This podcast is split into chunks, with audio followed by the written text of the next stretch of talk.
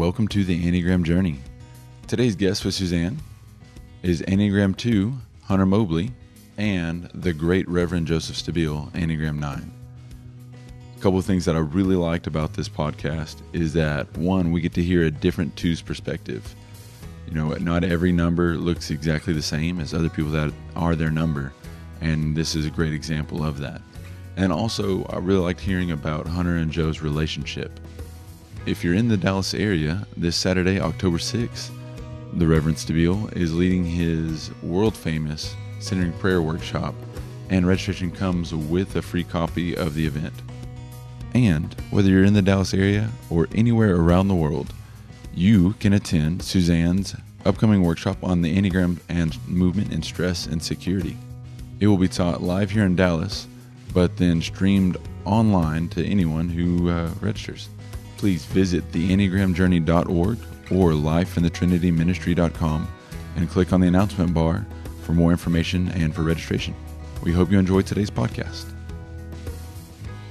Giuseppe and Hunter, let's start this Enneagram conversation around our experience with the sprinkler system last night. Oh, yes. Be happy to. First of all, everybody has to know I was doing some stuff in the yard yesterday and realized that one of the heads on our sprinkler system was cracked. And so uh, a gentleman from a landscaping company was with me. He said, We can fix that for you and charge you a whole lot of money, or you can go to Home Depot and just get the sprinkler head yourself for five bucks. So we were headed out to dinner last night, and right next to the restaurant was a Home Depot. So we stopped and bought the part. It was wonderful. Got it for four bucks. Man, congrats. That's good. And I would have probably let the guy do it because Oh. he was there and he found it, and I would feel like And I. he had come so far. Uh huh. Yes. yeah, and he was so kind to say Yes. you can do it cheaper somewhere else, and but I would have said, "Oh, what would you have done?" Oh man, I yeah, I would have not trusted myself probably to do it. Uh, I would have needed him to probably kind of walk me through the whole where in the world in the Home Depot sprinkler aisle is this going to be. So yeah, I, I would have. I would have been tempted to let him do it. So I'm I'm glad Joe was the one who met the guy, not us. So I have the exact new part. We had a you know, wonderful dinner. I finally at the end of dinner say we need to get home because I want to put this sprinkler head back on tonight before it gets dark. So the nine says to the two twos that we need to get home before dark. So we just literally put our forks down and say, okay, let's go, because we certainly want to do that. And then I say, I'm so glad you have Hunter here. He can hold the flashlight for you. Right. And I don't need a flashlight. I'll hold it in my mouth and screw Hold the- a flashlight in your mouth, Suzanne. I know. Why would you do that when you have two helpers What right in the there? world? I I would just feel like the cruelest person in the world if he had held the flashlight in his mouth. And I couldn't love you as much as I do if you'd have let him. So we then say to you, that's ridiculous. I think I say, Hunter will hold the flashlight. And you say, uh huh. So then we get to the house and you're kind of caught between Joe saying, I don't need any help. And in the car, you said, he's been with us for a day and a half. And this is his only opportunity to be alone. He probably wants to go out there by Totally. himself into the yard with the flashlight in his mouth and fix the sprinkler. He's ready to have a moment of peace. And he did not disagree with that. Absolutely not. And then we walked in the house, and you looked at me and said, Should I go help? And I said, Absolutely. so, but here's the punchline you don't know, Suzanne. So we go outside to help, and you know, this stubbornness is a thing for nines. He held the flashlight in his mouth, and I didn't tell you that until this moment because as a two, I was afraid you were going to be so disappointed in me for not ripping that flashlight out of his mouth. well, I, I, I would have taken it right out of his mouth. I'll say that. And while y'all were out there, I imagine he was thinking, I should have just let the guy install it. After all this, So you wouldn't have to put up with us. right.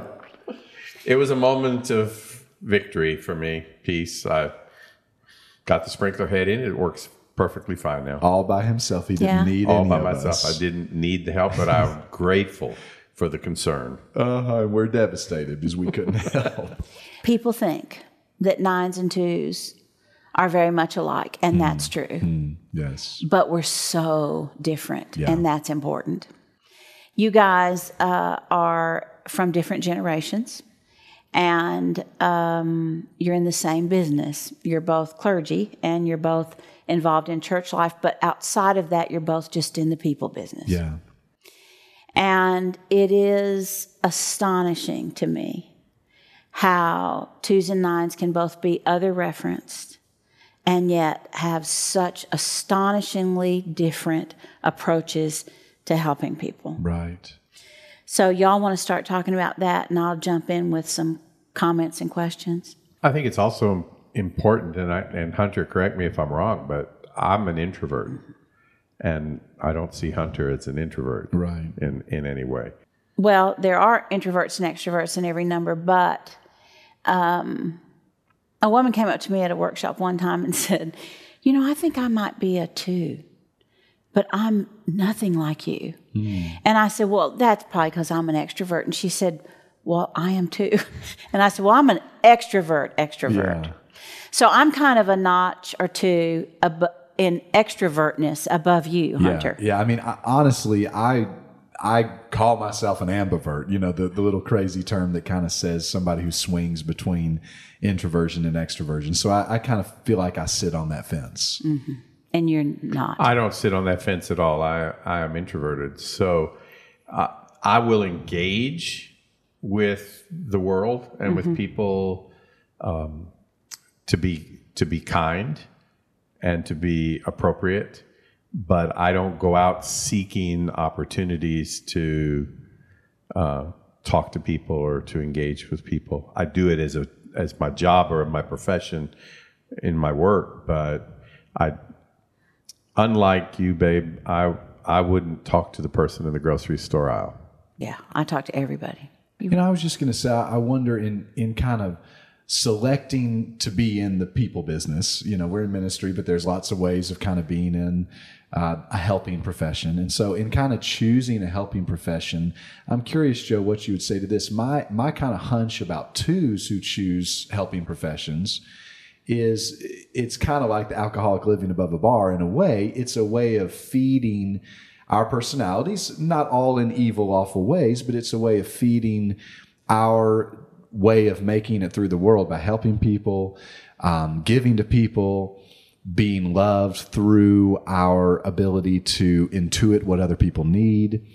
And I wonder if is it true, Joe, that for a nine, choosing ministry or choosing a helping profession is more about the deep awareness of the interior life that you are cultivating and offering to people? You know, did, did you kind of enter ministry from a perspective of wanting to help people or from a perspective of feeling like you could be a spiritual guide and companion for people because you were able to tap into a deep spiritual existence? It for me, it was the reason I, that I went into into ministry was to help people mm-hmm. because of the circumstances of the training that I had and because of the experience I had of being in a religious order of priests. The spiritual aspect grew and grew and grew within me.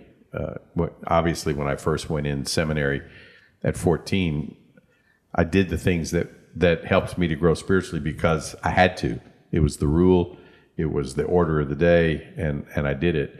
As I as I practiced that and did that for years, then it became more of, of, of a part of who I was and and how I was. I feel very confident in being able to help people. I feel very confident in it, in being able to uh, listen to people and listen to their problems and come up with a solution or come up with an answer or uh, give them some help uh, and offer that back to them. But I don't need that. Yeah. I, I don't need to be doing that. I don't need to go out and look for people to do that.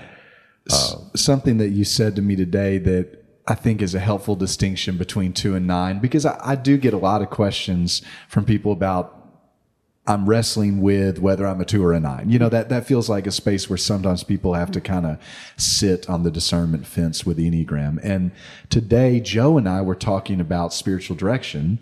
And Joe was, Joe is a fantastic spiritual director. And that's something that he, uh, does and and you know lots he's in demand lots of people would like him to do that full time maybe joe one day will be able to convince you to do that um, but so joe was talking about doing spiritual direction for people and he said when people in my church ask me to provide spiritual direction for them. I tell them, let's try this for six months. Let's see if this works. And I promise if at the end of the six months, it's not resonating with you in some way, just tell me it's not. Tell me you'd like to find a new spiritual director, and I promise I won't be offended. That is a really interesting distinction, I think, Suzanne, between two and nine, because I say the same thing. And I, at the end of the day, I think the same thing and I believe the same thing, but I don't feel the same thing. If I get through six months of working with someone in a spiritual context and they want to go a different way or they, it's not been helpful to them or it's not changed their life in such a way to where they would never want to end the relationship, um, I do take that personally. I mean, that taps right into my deepest insecurities as a two. And so I, I, I think that some of that ability to detach from the emotional engagement of someone being needing your help is one of those places where twos and nines differ. Do you agree? I absolutely agree. And one of the things I say is a short answer that really is probably, you know, usually it's at the end of teaching for eight hours that somebody wants to know what the difference is between nines and twos, and I'm kind of empty at that point, and I uh, briskly say, um, "Do you think you're either a two or a nine? And the person will say yes, and I'll say, "Well, do you care what other people think?" And if the person says yes, I care a lot, I say, "Well, then you're not a nine because nines don't care." And here's what I should say. I think nines care about what other people think, but I don't think it determines their next step ever. Wow. That's true.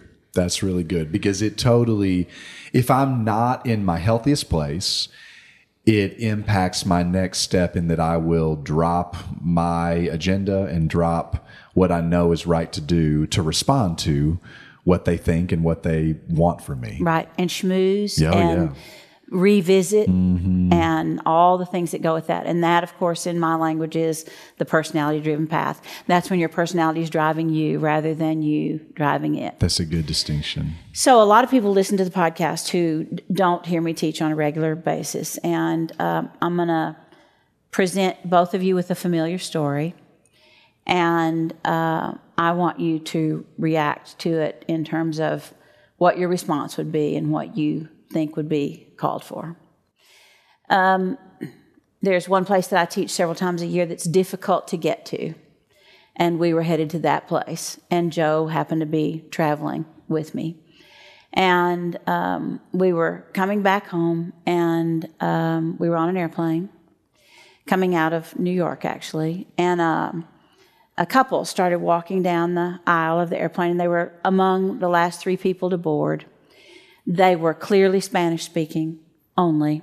She was following him, and he was carrying his suitcase in front of him, and it was banded. And you know, if you fly a lot, you know that there is no overhead space. You know that suitcase not going to fit under the seat. You know they're going to take it from him. She's following behind him, and because of how I see, I'm quickly scanning the plane to see if there are two seats together anywhere, and there aren't. So I'm aware of they don't speak English. There's no place for them to sit together. There's no place to put the suitcase. What's going to happen? It, Hunter, is that what you would have been aware of? Oh, yeah. I would have been aware of that for sure. And Joe, I saw that there was going to be an issue. do you hear the difference in that? Mm, mm. And that has nothing to do with compassion. Right. That is all about what you're focused on. Right. You know, Brian McLaren says what you focus on determines what you miss. right. Yeah. So you were there. I was there and I was I was aware that the gentleman didn't speak English and so there was going to be an issue with the flight attendant who I didn't perceive was bilingual. And certainly they were some of the last people to board the plane so I knew there was no place for the luggage. What do you think your awareness would have been about? My awareness would have been about okay two levels first my awareness would have been about these people that need help that can't get help and i would have kind of emotionally connected to that feeling in some way but then just as quickly my awareness would have been about my uncomfortability of being a witness to this problem. And, and so it kind of would shift to also be aware of, uh oh, I'm witnessing this and I'm not maybe going to be able to fix this. I don't speak Spanish. Um, uh, maybe I'm too far away to intervene in some way. And so it's kind of a double awareness of, of connecting to their emotional difficulty, but also creating an emotional difficulty in myself. And I think where maybe some of the you being more extroverted, Suzanne, than me is in that circumstance I would be tempted not so much to intervene, but to go to sleep to the situation because I'd be kind of overwhelmed by the fact that I couldn't intervene in a meaningful way and I'm watching somebody be in need and I can't help them. So I would almost need to close my eyes, put my headphones in and go to sleep to it. So it, it, it is for you, I can't help them. And it is, am I correct, Joe, for you, it doesn't occur to you to help them. Yeah, it didn't. It did not uh, occur to me uh, to step in, and I think maybe some of that is the nineness of not asserting yourself uh, in a situation. No, some this will get handled. I don't have to be the one to handle it. What um, do you think would be the greatest difference in the two of you that you notice in your friendship as how you approach the world? I think the um, talking about stance work. Mm-hmm. Me as a two, I'm in the dependent stance along with ones and sixes. Joe is a nine, is in the withdrawing stance uh, along with fours and fives. Um, Joe and I have been actually doing a lot of work together over the last couple days, and we've gotten some really great work done, and it's been really fun and rewarding. What I've noticed in that is First, just a really simple thing. Joe is more comfortable in silence than I am. I mean, that's, let's just start there and say that sitting around a dining room table doing work with Joe, I had to kind of learn that I don't need to just fill up the silence with anxious talking. Joe's okay. he doesn't need me to talk. He's processing something that we just talked about. Maybe he's making a note about it. Maybe he's turning it around in his mind. Um, maybe he's okay just kind of sitting here for a moment. And so that's just one layer of the cake of a difference sometimes in twos in that dependent stance withdrawing stance space. Um, I'm less comfortable in silence because I'm kind of wondering what does that mean? Are, are you happy with where this is going? Are you happy with me? Do you feel like we're connecting in a meaningful way? Are you tired of connecting with me? Am I tired of connecting here? Um, that's a big difference in just what stance work brings to the table. It's just a huge difference. It is, and and I think as a nine, uh, to answer what Hunter was just saying, it, he in our time together, he presented a lot of very good ideas, and he was he, in a sense, was taking the lead of of copying down our notes and and what we were talking about, and I was not necessarily needing to talk, but to to ruminate on what was going on in my head, and ruminate on the things that we were talking about together, and trying in my own self to synthesize the ideas, what Hunter was presenting, what I was thinking within myself.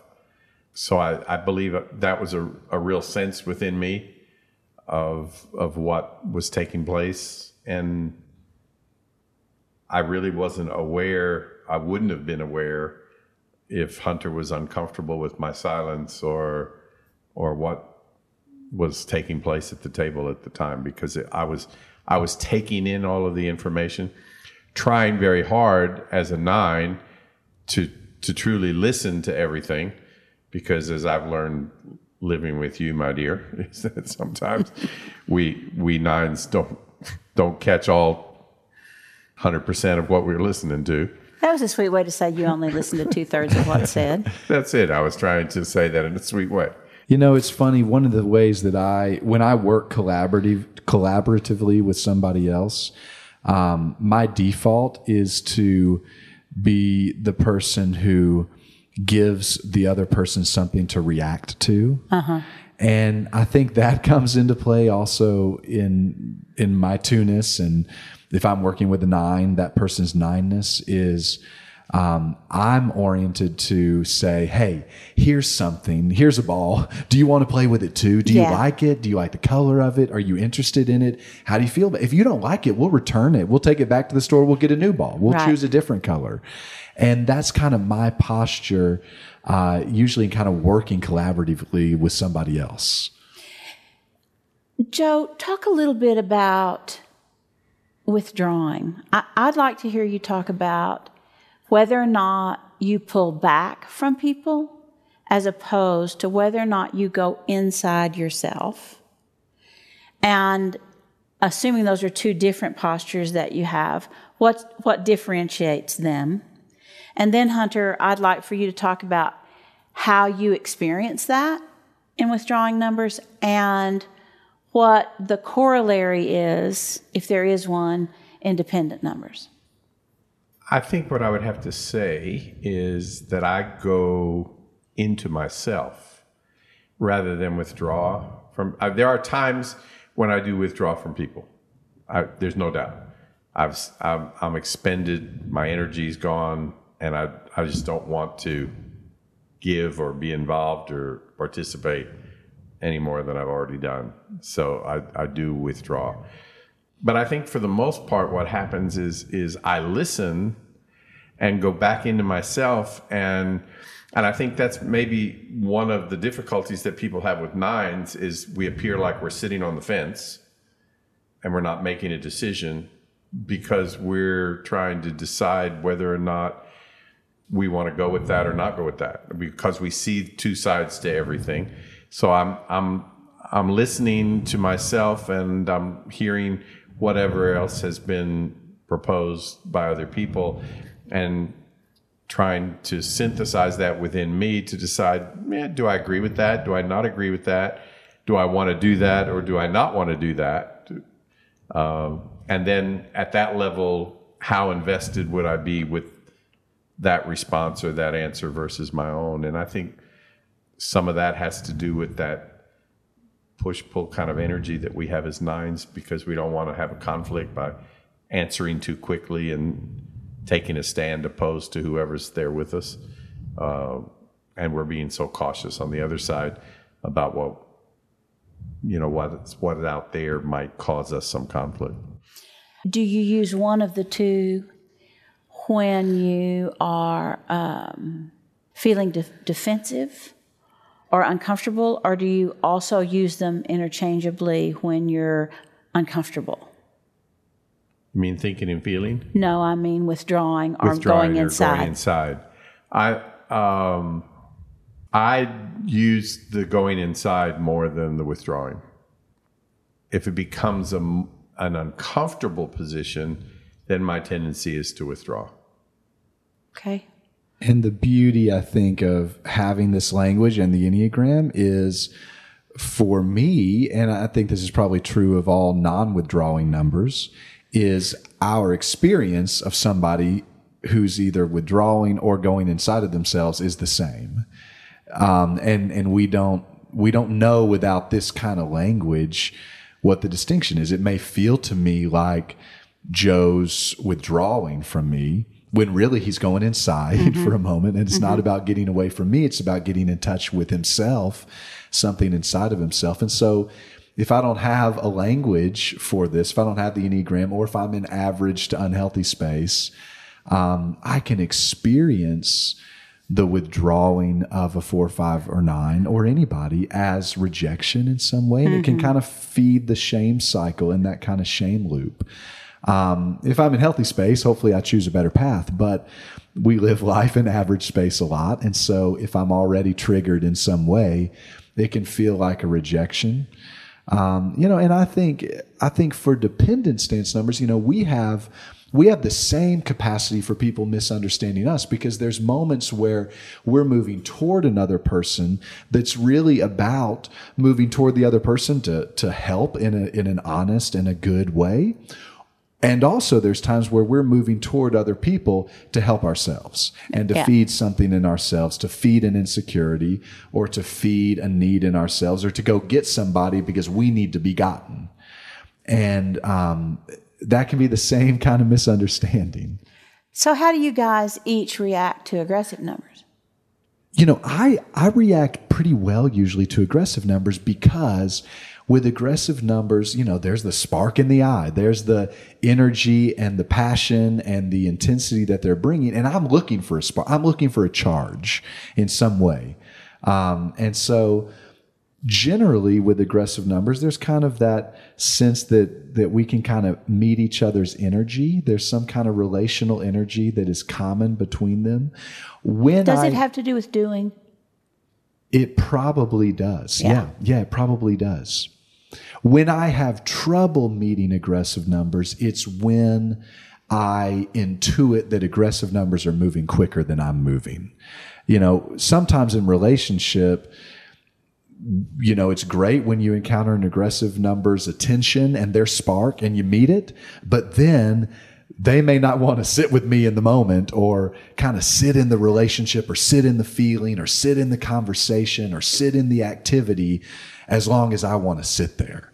And so if I feel like the aggressive number is kind of moving on quickly to something else, something shiny or something more appealing, something that's got a little bit more charge to it, uh, that's where sometimes it can feel like we're missing each other. if I like the direction the aggressive number is going, if I um, am in tune with what the the aggressive number wants to do, then I will come in along behind that person and and go with that. Uh, go with the flow. It's sort of like you know you come in behind a great big semi on the freeway, and it's sort of you're you're catching the tailwind and and you're going with it, and it's going pretty smooth Um, and and I'm happy to do that. And it sort of allows me to to go with the flow and not have to use up more energy than I've already.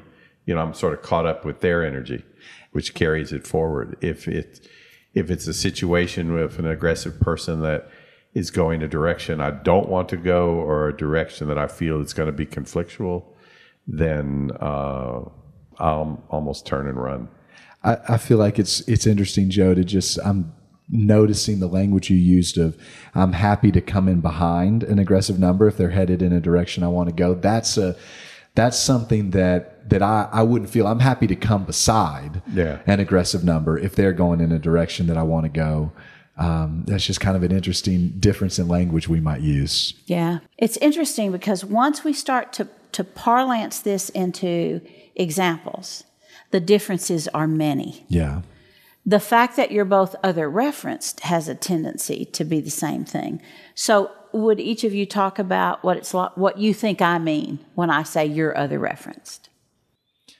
For me, I think you mean that I am oriented to helping others, to uh, caring about others deeply and wanting to fix them, save them, help them, sometimes in unhealthy space.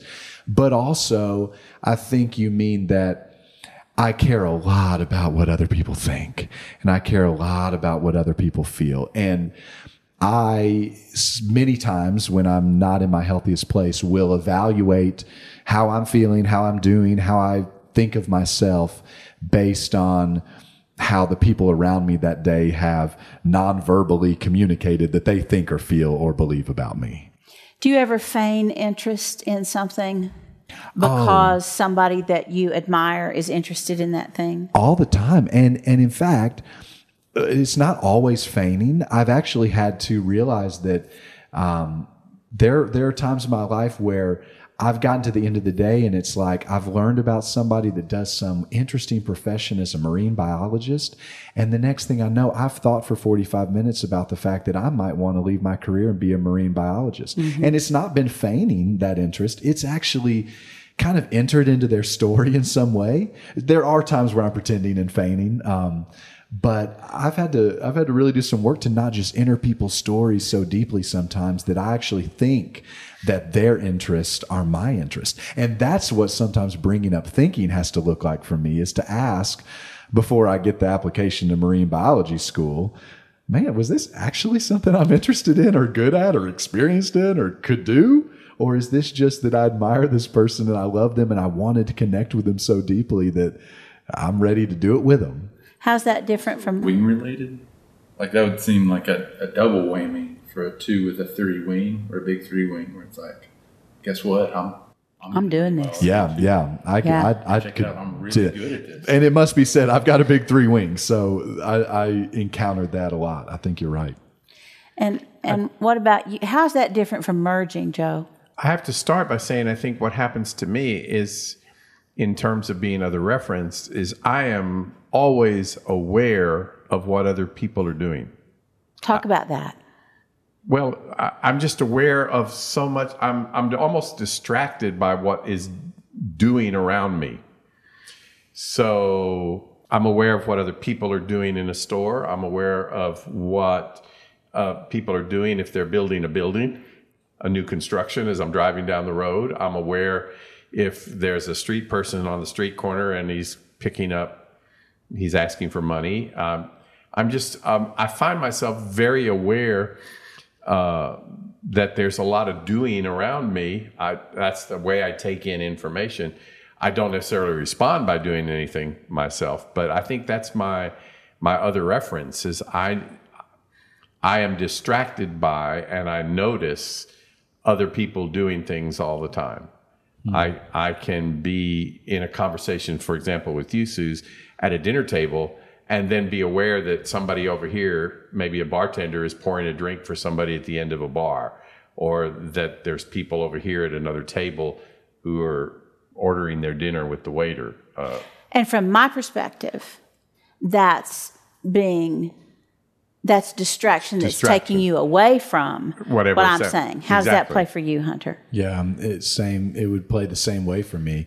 Um, that's that's such interesting language, Joe. Because yeah, my others referencedness is usually about entering the story of somebody else. Yeah. or ha- or inviting somebody to enter my story in some way, and so that's just interesting. and. I don't do that. I, I don't need them in my story, and I really don't want to be in their story. I'm just aware that their story is over there different. But Joe, we want you in our stories. Way over there. This see your story. We don't need to combine Yeah, stay out of my story, please. I've got the flashlight. I, that's right. I can do the the sprinkler system all by myself. I find both of you to be gentle. Does that ring true to you? Yes, it does. Um, that rings true to me. Uh, It's it's kind of a core value I think that I find in myself that I'm. I'm it's one of the things that I'm kind of proud of or, or glad about in myself. I do think that that's connected in a lot of ways to Enneagram number um, because twos being others reference if you find the healthy side I, I want to say it's connected i think to the healthy side of an enneagram type. If you make your way to the healthy side of two space where you are connected emotionally to other people's feelings but in a boundaried way that's not just going to create codependent kind of messes everywhere or enmeshment but you are emotionally connected to other people's feelings other people's needs other people's experiences. That there's a gentleness in that. There's a tenderness in that. There's an empathy in that. There's a mutual understanding in that. The the thing that you taught Suzanne that has always stuck with me the most about being a 2 is you said two things.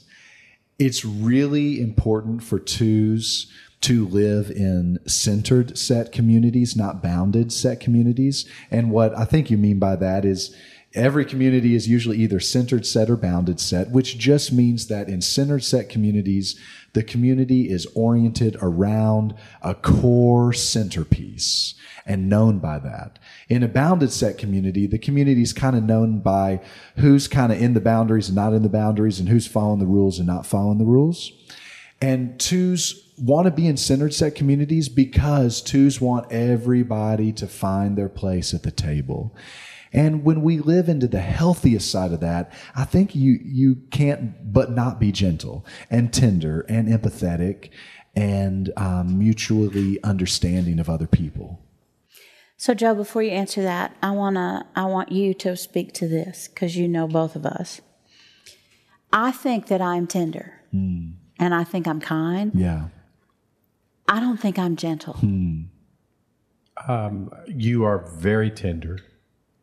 I would I wouldn't necessarily use the word gentle to describe you. I, I actually think that uh, You're a strong personality. I am big in the room. Yes. And I find you, Hunter, as my number, to be mm-hmm. very present in the mm-hmm. room. I seldom experience you big in the room. True. And um, I, you know, I, I think it's real important when there are distinctions that are subtle Yeah. about any enneagram number Right. that they be pointed out. Yeah. That's good. I agree. We have similar hearts. Uh, we love folks and all of that. I'm not gentle.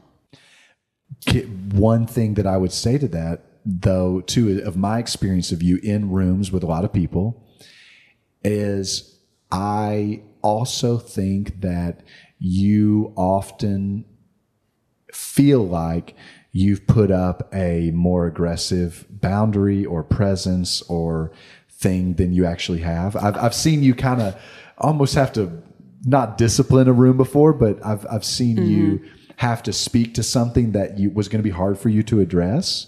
And almost every time I think your perception of how much you might have offended somebody or hurt somebody's feelings is always greater than what the experience in the room is. Um, so uh, I think that's just interesting too how we perceive ourselves. Yeah, that's real good, especially as we yeah. as twos. Yeah. Okay, tell me about your gentleness. I have always, I think I've walked through life peacefully. I don't get shook by circumstances and situations, even even um, difficult situations. Times when when one would have to react or have to respond very quickly to a circumstance. Uh, I just pretty much calmly believe that that we can get through this. We can just take this slowly, step by step. We can find the answer. We can have a solution. Do you see that as a nine characteristic? I think part of it is a nine characteristic because um, our desire for things to just be peaceful. So let's not ramp it up. Let's not create chaos or havoc or you know in in the circumstance or situation. So I think nines bring a certain sense of of calm and peacefulness to whatever situation um, that they find themselves in. One of the things you accuse me of in our life together when I'm a little whipped up is you say, that's just incendiary. And I've been waiting for 30 years to, To get to say say that. that to him. That's just incendiary. Right, right. Well, and I haven't been able to say it yet. How do you relate to that? Oh man, I you know, I I relate to that in very specific one-on-one dynamics. You know, a, a group or even a small group of a family, three of us are not necessarily going to see that, but in one-on-one dynamics with people who I'm really safe with and connected to, I think they their perspective and experience of me is really different than what the world gets. Yeah. And that could be said of me too. Yeah. I'm, I'm, I'm curious. I, I want to just ask Joe a question, just followed up on that. I'm curious, Joe, in Nine Space, what does anger look like for you? Because particularly as a, a, a clergy person, as a spiritual person, as such a, a mature, healthy person, um, it's hard for me to to know what anger looks like for you, and I'm just curious. What does anger look like for you? Anger uh, scares me. Uh, initially, my responses, angry responses, are always going to be passive aggressive, and and, and so um, unless you know me well, you wouldn't know that I was necessarily being passive aggressive and and and angry in that kind of situation. And I think for most nines, unless they have an enormous eight wing, I think their their nine their anger is really pretty held back and and held in check to the point that when they do get very angry and it explodes, it scares them. Yeah, and and we're I'm afraid of what's inside of me when that comes out in in that regard. Uh, but I I think maybe it's because nines and their connection to nature is for many nines is is very strong. There's almost this understanding that that there's something bigger than us. There's something bigger than me that has got all of this connected uh, in a, in a bigger way. So it's it's it's let's just let's just peacefully walk our mm-hmm. way through life circumstances and life situations. I get angry at things that are unjust. Mm, yeah. Uh, that that causes me to to be more expressive um, of with the anger that I, I have within me. But and and some of it I think Hunter has to do with the spiritual journey and the spiritual walk, and and my real deep trust in in God's lead and guidance that it, it's everything's going to work out. Yeah. It's it's all going to be okay. It I just want to add to that, though. When I started working with Joe, I was your age, Hunter. I was 33, and he was 37. And the thing that he was working on was anger. patience, anger, yeah. He just w- knew that he didn't want to be angry, and then he started to work Yeah. at that. And I, I think um, nines, because they're conflict avoidant, have intentionally worked on anger. Right. What does anger look like in you as a two? Man, anger, um, anger, I usually have to do some work to get to anger, even though I'm experiencing it in some way. I used to say, I never get angry. I never experience angry. I'm never angry. I really, I used to say that to people and kind of feel a lot of pride about that. And what I realized is, no, there's, there's anger there. There, there's anger inside me. And sometimes I'm interpreting it as shame or I'm interpreting it some other way. But for me, anger, um, can kind of rise up and surprise me. Usually comes in stress. Uh, I can go to an unhealthy side of eight in that stress journey. The two can make to eight, and I can really surprise somebody by exploding. And it usually looks messy. It usually looks like tears and raised voice, you know, just something kind of messy rather than something that's strong and determined. It looks vulnerable. I think anger and disorganized. Yeah, I think anger looks disorganized and it looks chaotic and ultimately it looks vulnerable. And it looks like someone looking at me needing to say, Hey, uh, are you okay? you know, come back to me. Let me hold you for a minute. Lots of young folks in seminary these days. That's a good thing. Joe, what would you tell a young nine in seminary looking toward ordination? And Hunter, I'm going to ask you what you would tell too. I would tell them two things.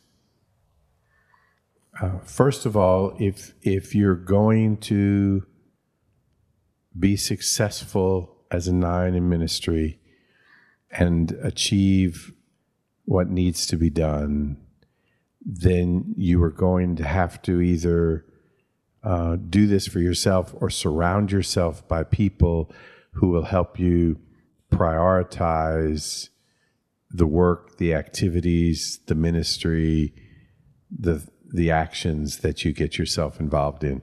Because there are so very many opportunities in ministry that will lay themselves before you.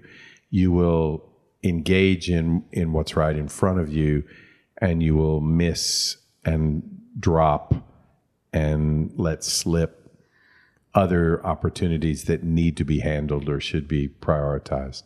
So you need to to do that kind of prioritization for the work that you're doing um, to be successful. And the second thing I would say is be aware to set some boundaries around your life and ministry uh, together because ministry will eat up your whole life if you allow it to.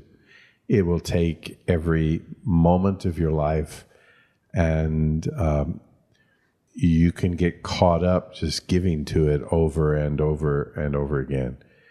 That's been a real challenge for us. It has it has been a challenge, and I think it was a particular challenge for us coming my life at 40 out of the priesthood where I did not have a wife and children and had no other commitment other than ministry into a life where I did have a wife and children and a life outside of ministry that was more important and prioritized. And I can look back over my 30 years in, in Methodist ministry and think of the times I gave away time with my family or time I should have spent with the family to the church. And those people in the church are now saying, I, I wonder who was that pastor we had? I think maybe he was a former Catholic priest, you know, because I gave them so much time and um, One thing it. I'd like to just just to add about that that uh, for it to have full integrity is you're one of the best at putting family first and work second, and it's still it's Still a conflictual. struggle. Yeah, yeah. it's still conflictual. Yeah. How about you? I would say you got into this work because you love the local church and you love people and you wanted to help. And one of the things that's important to realize is there is a way in which you lose the things that you lead. And it is going to feel to you like you who loved the local church your whole life, that's why you did this, all of a sudden don't have a church anymore mm-hmm. because you don't get to sit in the pew and just enjoy worship or just enjoy community. You know you're you also got to think about the roof and the what's happening next in the service and what needs to be done. And somebody's going to kind of need help from you in some way in a in a bad time. And so I think as a two heading into ministry, it is incredibly, incredibly important to find one or two communities outside of the local church that you are going to serve in that are just safe, safe, safe landing spots for you. They don't have to be even other Christian communities. I mean, they can be uh, a variety of types of communities, but you're going to need some other place to find community and belonging outside of the local parish that you're serving. And there's going to be tons of blessings in that local parish. It's going to be good.